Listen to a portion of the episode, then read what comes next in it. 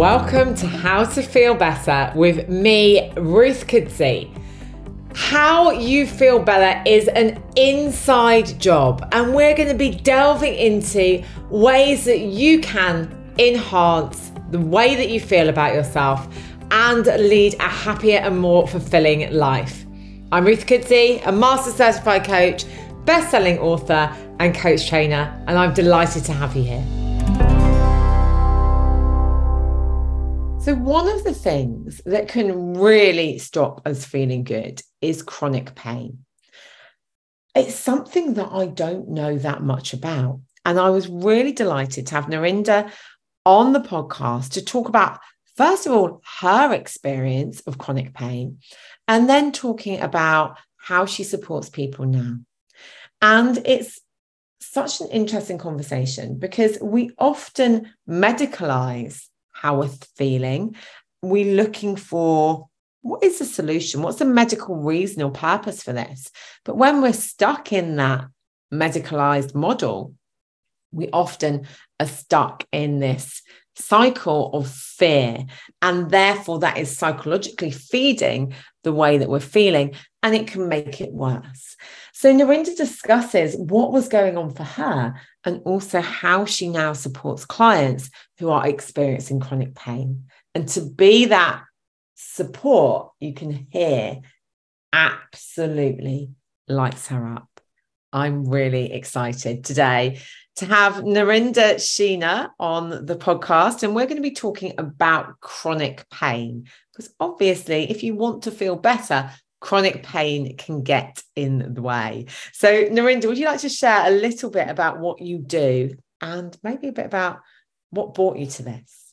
Yes, thanks, Ruth. Um, so, I'm a chronic pain coach and I help people to become aware and educate themselves on chronic pain mm. as to where it comes from. Because a lot of people, including myself, go to medical professionals and we get different advices. Mm. Uh, for me, it left me in a state of fear and confusion and frustration. Um, and what it does as well with chronic pain, it gets you in this fear pain cycle that mm. doesn't let loose. And you're like, where do I turn to next? If the mm-hmm. medical professionals aren't knowing and I'm still in pain, what is going on? So, what I do is I coach clients to just really, first of all, get an awareness of what's going on in their body, because it's not up to me to say what's right or wrong with them. It's getting the awareness and education and then taking those gradual steps to help them with the tools and strategies, but also with learning about how the pain, the emotional pain is really affecting the chronic pain. Because that's mm what we're really looking at rather than the physical symptoms. We're looking at the psychological part of it. Um, I would say the main reason why I went into it is because I suffered a severe disc prolapse. Mm. When I in lockdown, you know, I had my son, I had high anxiety when I was pregnant, second mm. time round, and I had him in the car. And at the time, I didn't think I was I had trauma on the body. He came out perfectly. We were at the hospital car park, but I was really angry at the hospital for what mm. advice they gave me. So I was so fixated with they did so wrong and uh, telling anybody and everybody. And nobody really cares about that. Only I did. Yeah. And and I realized that, you know, I took steps, they made changes actually. I wrote a letter, but the fact that I was holding this anger and emotional, you know, baggage with me, like I was depressed when I had him. I felt really lonely in a dark, dark place. hadn't been exercising. I hadn't been myself. And I lost myself on that path, feeling unfulfilled, thinking, I don't want to go back to that job I was in because I'll be rushing around and leading it. It just wasn't fulfilled. So I had all this going on. And then seven months later, just before lockdown, I get a pain in my right ankle. And I'm like, mm, okay. And my husband's like, why don't you go to the doctor? Now, I'm not a big fan of doctors unless I have to go. I thought, right, maybe he might have some answers for me. I'm there with my pram in the appointment room. and he's like, right, do a few stretches. And he just comes out with casually, you might have a herniated disc. You know, you'd think with a doctor, and I believed him because I trust a medical professional. Mm. And I thought, oh, yeah, okay. And um, so I went to her. I didn't think much of it. And he goes, walk it off, or I'll refer you for physiotherapy. So I'm trying to walk it off, and it's still the same. It's just a dull ache. That's all it is. But because it was not going away, it kept on knocking on in my brain, going, you know, carry mm-hmm. on. And then I had physiotherapy. And can you imagine the physiotherapist on Zoom because we're on lockdown? Oh my gosh. That's a, that is not a job that can be done very effectively, especially the first time you meet on Zoom. Yeah. Yeah. So she's asking me to bend down and touch my toes. And here I am thinking I'm some superwoman going, yeah, I can do that. I can do that. So she recommends some uh, tennis ball exercise along the wall. And basically, two days after that, my pain exacerbated. It literally flew, and I was in a panic. I can't touch my toes. I'm like, what's happened to me? What's actually happened? Because the pain is like a nasty pain. And I basically had sciatic nerve pain mm. that was pressing onto my disc. And so the second time I meet her, I said, look, you know, I can't touch my, and she, her expression was like this, like really deadpan. And she goes, Well, there's no surgeons available for surgery. And I went, Surgery? What are you on about surgery? So I'm now panicked. My nervous system is really high. And she's like, Well, yeah, it's just a small little opera. For them, it means nothing. To me, yeah. it was like the biggest thing that happened. And that's when I, my world was shook because I thought, I'm in severe pain. And all you're telling me is I might need surgery and just carry on with the exercises. So mm. that's when I started getting a bit like, what's going on? What's happening to me? And I'm scared. I'm absolutely petrified. Nothing like this has happened in my life. Never suffered back pain. I've never had any problems. So for me, it was like, what have I done to myself? Mm. Um, so in that self-discovery, I started frantically Googling healing back pain. And I came across Dr. Sarno, who's this uh, former physiotherapist in America. And he talked about your personality traits of how you have subconscious anger, how you're a people pleaser. And he he noticed when he used to have people that came into his clinic that it was their stories and their mm. childhood or what was going on for them at the time, what stressful triggers, rather yeah. than the physical. So he he termed it. Uh, I mean, it's more or less tension mind body syndrome. So okay. that's the kind of effect that's happening. So he said you have to marry the two together that mm. you have to look at the psychological aspect before you can even look at the physical, especially with chronic pain, where they've been medically cleared of anything else that is severe. And, and that was my first light bulb moment where I went, that's me on every page. So I had to learn more. And, and then I contacted this woman who really helped me a lot, was Georgie Oldfield, who's a former physiotherapist, and she's now the founder of a online recovery program called SIRPA and mm. what she said to me is, Narinder, don't worry. Um, to, for you to recover, you need to not do the medical treatment. And I said, What? Mm. Because my brain, if you're not aware of anything else other than the medical system, you get fearful. Definitely. And she was like, You've got stress induced symptoms.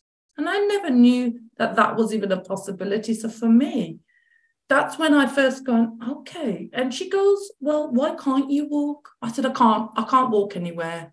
I'm struggling. I need help. And it was as mm-hmm. if my brain was saying to me, she may know her stuff, but that's not the route you need to go down. So it was a subconscious I had to convince to try and say, actually, this could be the possibility and hope you need. Mm. And and isn't it funny?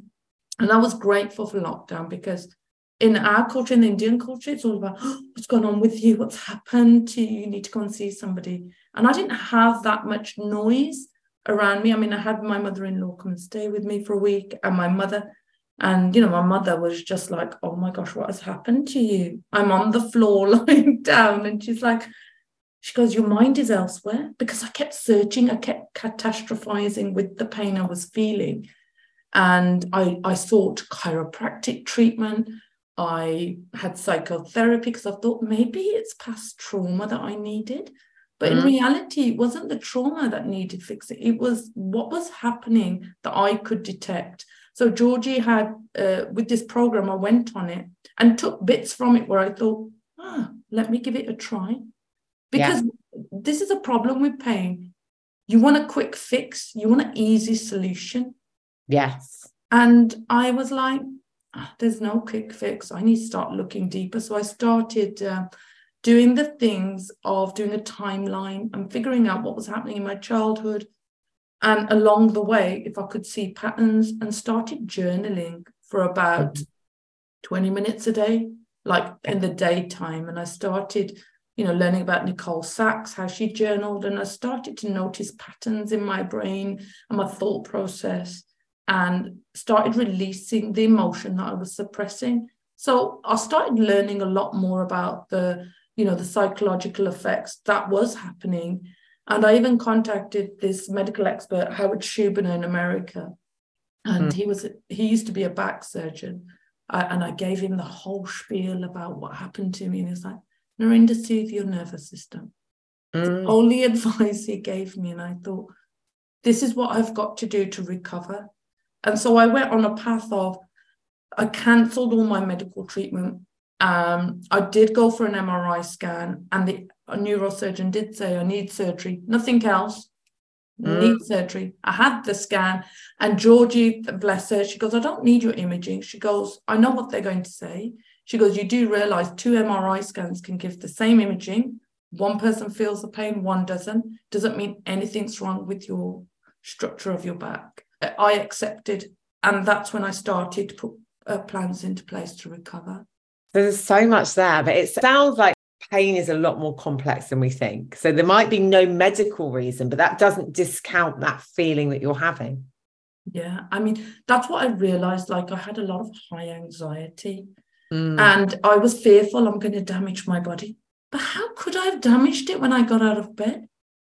and that's what because the brain it like it's like the brain needs logic it needs a mm. connection to say that's why it's happened now there was one thought process in my mind when i was in the car when I w- we were going to the hospital when my husband was driving and he braked at the roundabout and I thought maybe that shifted it up. So something you're like you're always looking for that bit of well maybe it was that or maybe it was that yeah because we, we want we want it to be this is the reason especially if we're quite logical minded, don't we? Mm-hmm. Like, this is why this is happening.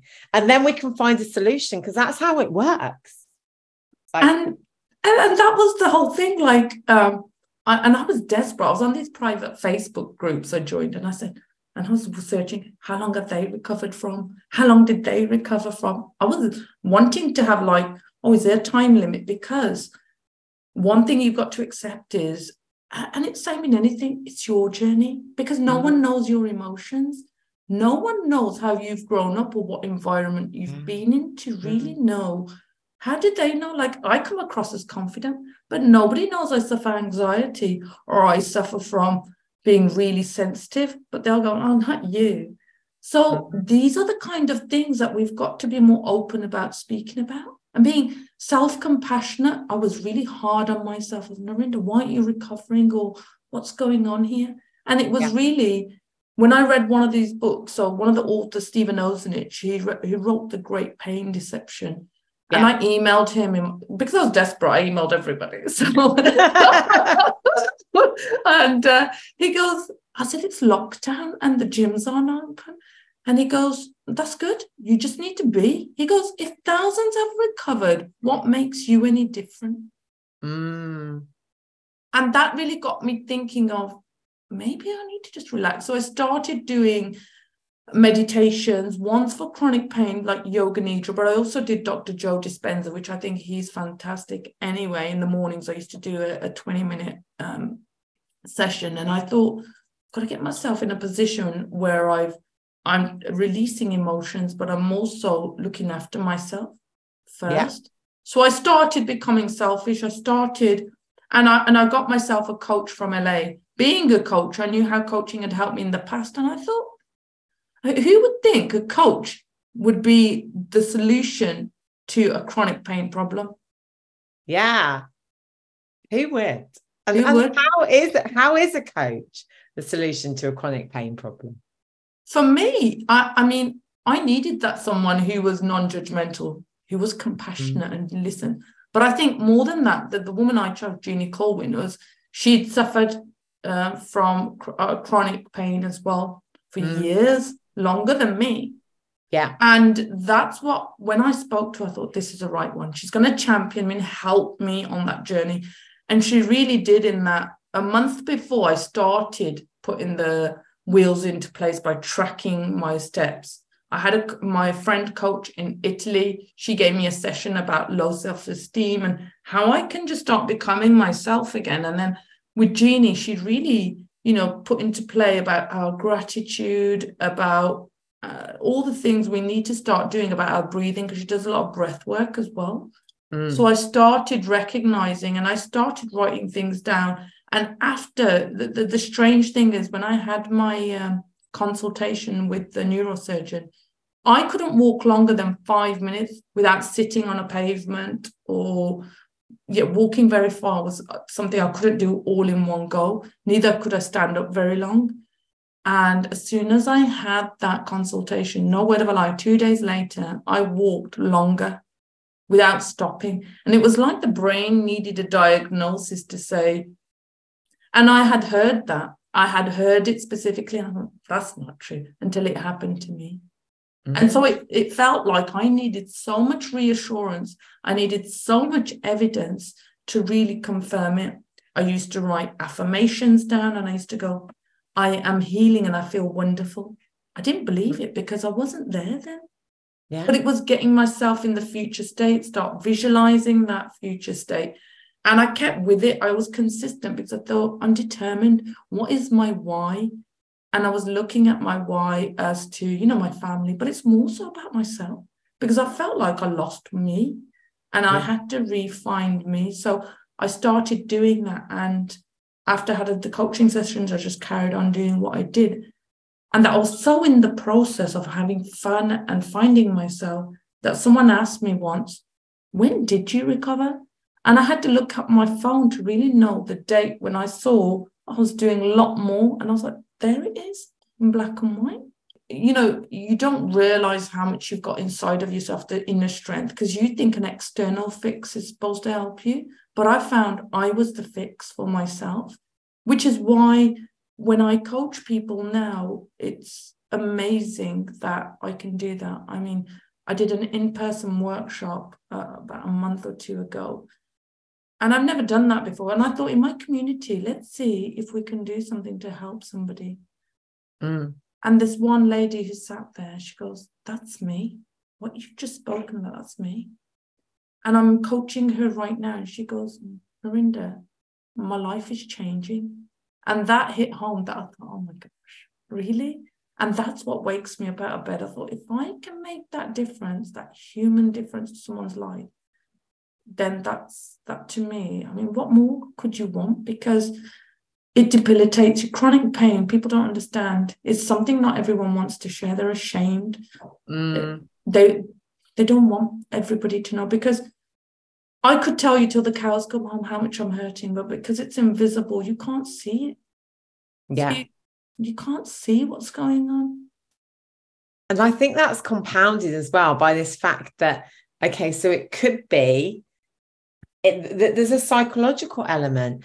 And I do think that people still discount, oh, well, that's how you feel. Like they don't, they don't put as much um, emphasis on psychological as they do physical. So if you had a broken leg, they'd be like, oh, you've got a broken leg. We can see it. It's physical. There you go. But you're telling me that you're in lots of pain and that's how you feel. And maybe like, you know, it's getting worse because you're anxious and all of this.